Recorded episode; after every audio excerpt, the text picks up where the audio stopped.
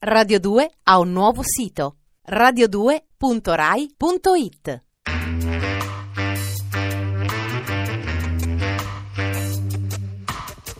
Alle 8 della sera. Il racconto delle cose e dei fatti. Going down, down, down. Scipione l'Africano di Giovanni Brizzi.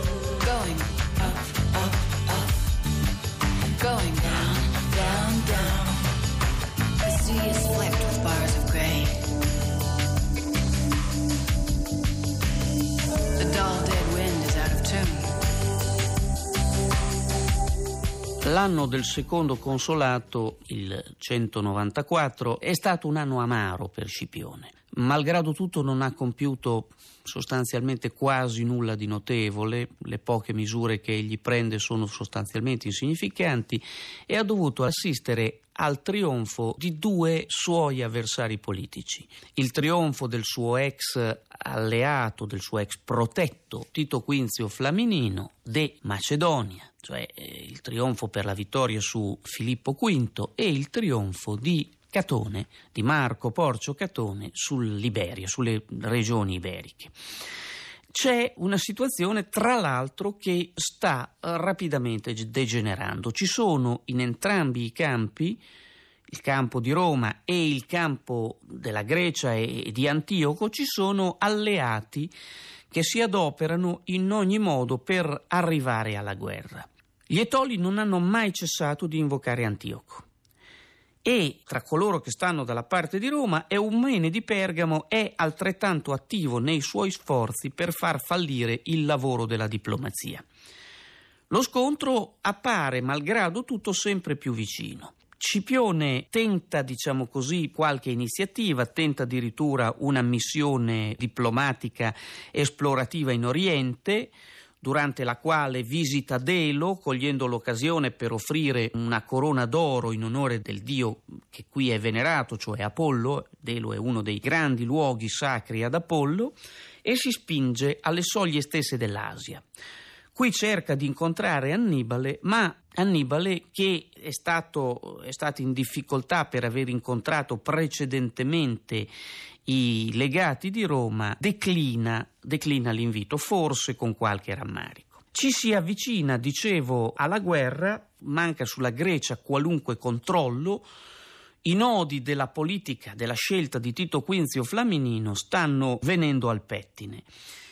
Gli Etoli, senza il controllo dei presidi romani vicini, tentano più strade per nuocere a Roma e incaricano prima Alessameno di Calidone, Alessameno di Calidone è il capo degli ausiliari etolici a Sparta, di uccidere il re di Sparta, di uccidere Nabide, il tiranno di Sparta, e l'attentato riesce, ma gli spartani reagiscono in maniera del tutto imprevista e gli etoli che si sono attardati a saccheggiare il tesoro regio vengono assaliti da gruppi di cittadini armati e ricacciati, eh, ricacciati dal territorio. Quelli che vengono catturati vengono venduti schiavi altri vengono, vengono, diciamo così, si rifugiano in territorio acheo e subiscono una sorte analoga. Il casus belli scaturisce dall'unico colpo che riesce agli Etoli. Uno dei centri, una delle fortezze, una delle catene della Grecia, delle tre fortezze che Flaminino ha liberato, Demetriade, è risolutamente contraria, almeno nella fazione capeggiata dal magnetarca Euriloco, è risolutamente contraria a tornare sotto la corona di Filippo. Mentre Tito Quinzio Flaminino eh, sta seriamente meditando se qualche concessione nei confronti del re di Macedonia non, non siano in qualche modo convenienti. Questa situazione e eh, questo tipo di atteggiamento, di ambiguità romana scateneranno la reazione all'interno della città e determineranno lo scoppio della guerra. Il casus belli, dicevo, scaturisce dall'unico colpo riuscito agli Etoli. Dicevo anche come i demetriesi avversi alla Macedonia siano preoccupati circa le intenzioni di Tito Quinzio Flaminino. Che cosa farà Tito Quinzio Flaminino? Che in pratica controlla tutte le cose in Grecia. Li restituirà a Filippo? E naturalmente essere restituiti a Filippo avrebbe significato per coloro che gli erano avversi il rischio della vita o comunque dell'esilio. Di fronte all'ambiguità del romano, il quale replicava, replicava a mezze parole, Euriloco decide di chiedere aiuto agli Etoli. Gli Etoli, contando sull'intervento di Antioco e sperando di potersi impadronire dell'intera Tessaglia, sono lieti di accettare e invitano il re a impadronirsi, invitano Antioco III di Siria a impadronirsi di eh, Demetriade. Con l'aiuto di Euriloco, Diocle, l'iparco della Lega Etolica, introduce in città un contingente di truppe etoliche che occupano la città, che occupano Demetriade, la mettono sotto controllo, giustiziano i capi della fazione filo-macedonica e chiamano Antioco. All'annuncio dell'occupazione della città, Antioco finalmente si muove. Le truppe che ha portato con sé però sono truppe insufficienti. Sono truppe insufficienti perché non è ancora veramente pronto alla guerra. Ha armato un centinaio di navi da combattimento, 40 delle quali sono navi catafratte, cioè navi pesanti, navi coperte, ha allestito 200 navi da carico e eh, porta con sé 10.000 fanti, 500 cavalieri e 6 elefanti appena. Sono più che sufficienti questi uomini, dietro di loro c'è la potenza apparentemente temibile del regno di Siria, per da un lato indurre una parte della Grecia a riflettere e dall'altro per innescare il conflitto. La Lega Etolica, gli Etoli, investono il re di Siria del comando supremo delle loro forze affiancandogli un consiglio di 30 apocleti, di 30 membri. A questo punto siamo veramente alle soglie della guerra, guerra che diventa irrimediabile quando un piccolo reparto di romani, un piccolo reparto di legionari, diretto, diretto verso Calcide, un'altra delle tre fortezze di cui si è parlato, che erano state allont- abbandonate da Flaminino, diretto verso Calcide, viene intercettato e intercettato addirittura nel recinto sacro di Apollo Delio dalle forze siriache. La lotta è impari, la lotta è impari, sono 500 romani contro forze soverchianti. Nello scontro con il comandante siriaco Menippo, il contingente romano ha 300 morti e una cinquantina di prigionieri, ma il sangue è stato versato. Il sangue è stato versato, la pretesa di Antioco di essere venuto a mediare, non a combattere, si dimostra fallace la situazione degenera in una guerra aperta. Al re di Siria Annibale ha dato dei suggerimenti precisi, suggerimenti che però alla lunga cadono nel vuoto. Annibale ha spiegato al re di Siria, fiducioso, ad Antioco III, fiducioso nella forza dei suoi eserciti, in fondo la falange è un esercito ancora imbattuto all'interno del mondo greco, gli ha spiegato che deve temere le legioni, che le legioni sono, sono una realtà estremamente pericolosa e che la forza romana è una forza pericolosa soprattutto quando si esplica al di fuori del proprio territorio. In sostanza, Annibale ha consigliato a, ad Antioco di occupare almeno, è l'ultima è l'ultima linea che egli ha suggerito, di occupare almeno i punti di sbarco, cioè di risalire la Grecia fino eh, fino, fino all'Epiro, fino ai limiti dell'Illiria, fino a quel distretto illirico da cui calano mediamente le legioni cioè fino in sostanza ad Apollonia e a Epidamnos di Rachion, per usare i due termini, quello greco e quello romano, eh, in cui sbarcano le legioni, le due città greche lungo la costa orientale dello Ionio. In realtà Antioco ignora questo consiglio, segue la linea suggeritagli dagli Etoli, anche perché richiederebbe un consiglio del genere la neutralità del re di Macedonia. Annibale sognava l'intesa tra Macedonia e Siria. C'era stata un'intesa Macedonia e Siria al momento in cui c'era stato da spartirsi i possedimenti extra-egiziani dell'Egitto.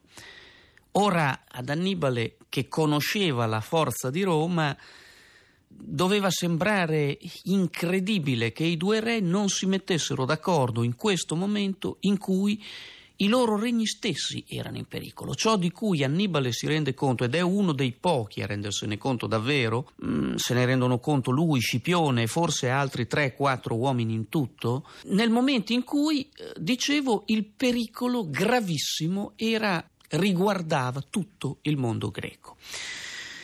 Non riesce a convincere Antioco a seguire la sua, la sua linea strategica.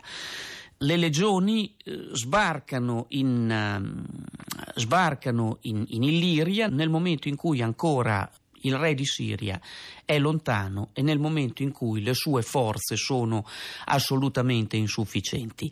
A Carops de Piro, principe de Piro, che viene a chiedere al re se intende poi davvero venire a, a, proteggere i suoi territori, deve essere parso di sognare nel momento in cui, presentatosi alla corte, alla corte del, sovrano, del sovrano di Siria, vide le forze esigue che questi portava con sé, meno della metà delle legioni che in quel momento stavano cominciando a sbarcare eh, sulla costa orientale dell'Adriatico. La speranza di poter bloccare le truppe, le truppe romane era una speranza che si riduceva praticamente a nulla.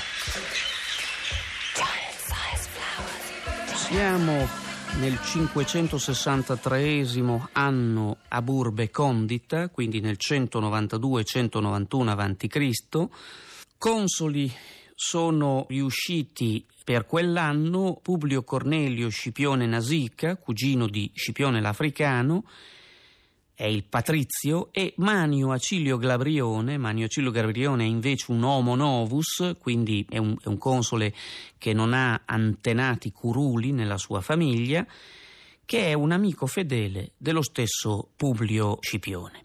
È il plebeo.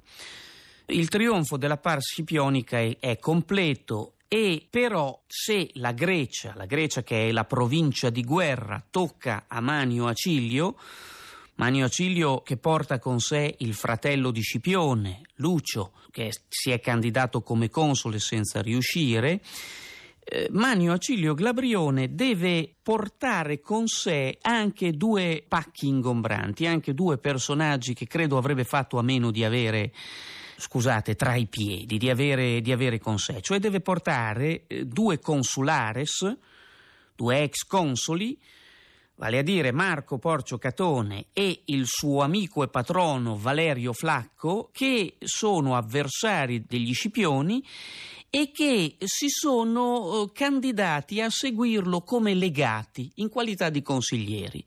Grande degnazione da parte di due, di due personaggi che hanno ricoperto la carica più alta dello Stato. In realtà sono due personaggi che vengono per controllare quello che Glabrione farà nel corso della campagna. Glabrione fa del suo meglio per toglierseli di torno, spedisce Marco Catone in missione diplomatica presso alcune città greche. Ma si potrà dire tutto di Catone, ma Catone è un uomo abile, risolve la, l'incombenza rapidamente con successo e torna al campo prima dello scontro decisivo. Quel, quel campagnolo rozzo e conservatore, è un oratore nato. Viene mandato ad Atene viene mandato ad Atene e rivolgendosi agli ateniesi fa loro notare con, eh, in modo beffardo che Antioco guerreggia con le lettere servendosi di penna e inchiostro e non con le armi. Antioco frattanto ha bloccato le Termopili. Ha bloccato le Termopili dopo aver cercato di acquistare la Tessaglia, ha assalito con, con la forza la Tessaglia stessa e, giunto a Cinoscefale, con un gesto ostentato ha reso gli onori funebri ai caduti macedoni rimasti insepolti dopo la battaglia. Con questo si è guadagnato l'antipatia, l'odio addirittura del sovrano macedone che si è visto scavalcato agli occhi dei greci tutti in un gesto che avrebbe dovuto sollecitare lui stesso. A un certo punto Antioco decide di attestarsi alle Termopili. Sa, glielo riferiscono, glielo hanno riferito i, i, i greci, che le forze romane le forze romane sono, sono molto, più, molto, più, numerose delle sue. Si rende conto di quanto giusti fossero i moniti di Annibale a un semestre dallo scoppio della guerra, i rinforzi che ha mandato a chiedere, inviando in patria uno dei suoi uomini di fiducia, l'ammiraglio Rodio Polissenida, ancora non si vedono e bisogna cercare di fermare in qualche modo l'avanzata nemica, altrimenti si perderà tutto quello che si è conquistato. Si può tentare di farlo al passo davanti al quale è stata bloccata a lungo la marcia di Serse e dei persiani. Alle 8 della sera. Scipione l'Africano di Giovanni Brizzi. Regia di Sara Zambotti. A cura di Giancarlo Simoncelli. Radio 2 ha un nuovo sito radio2.rai.it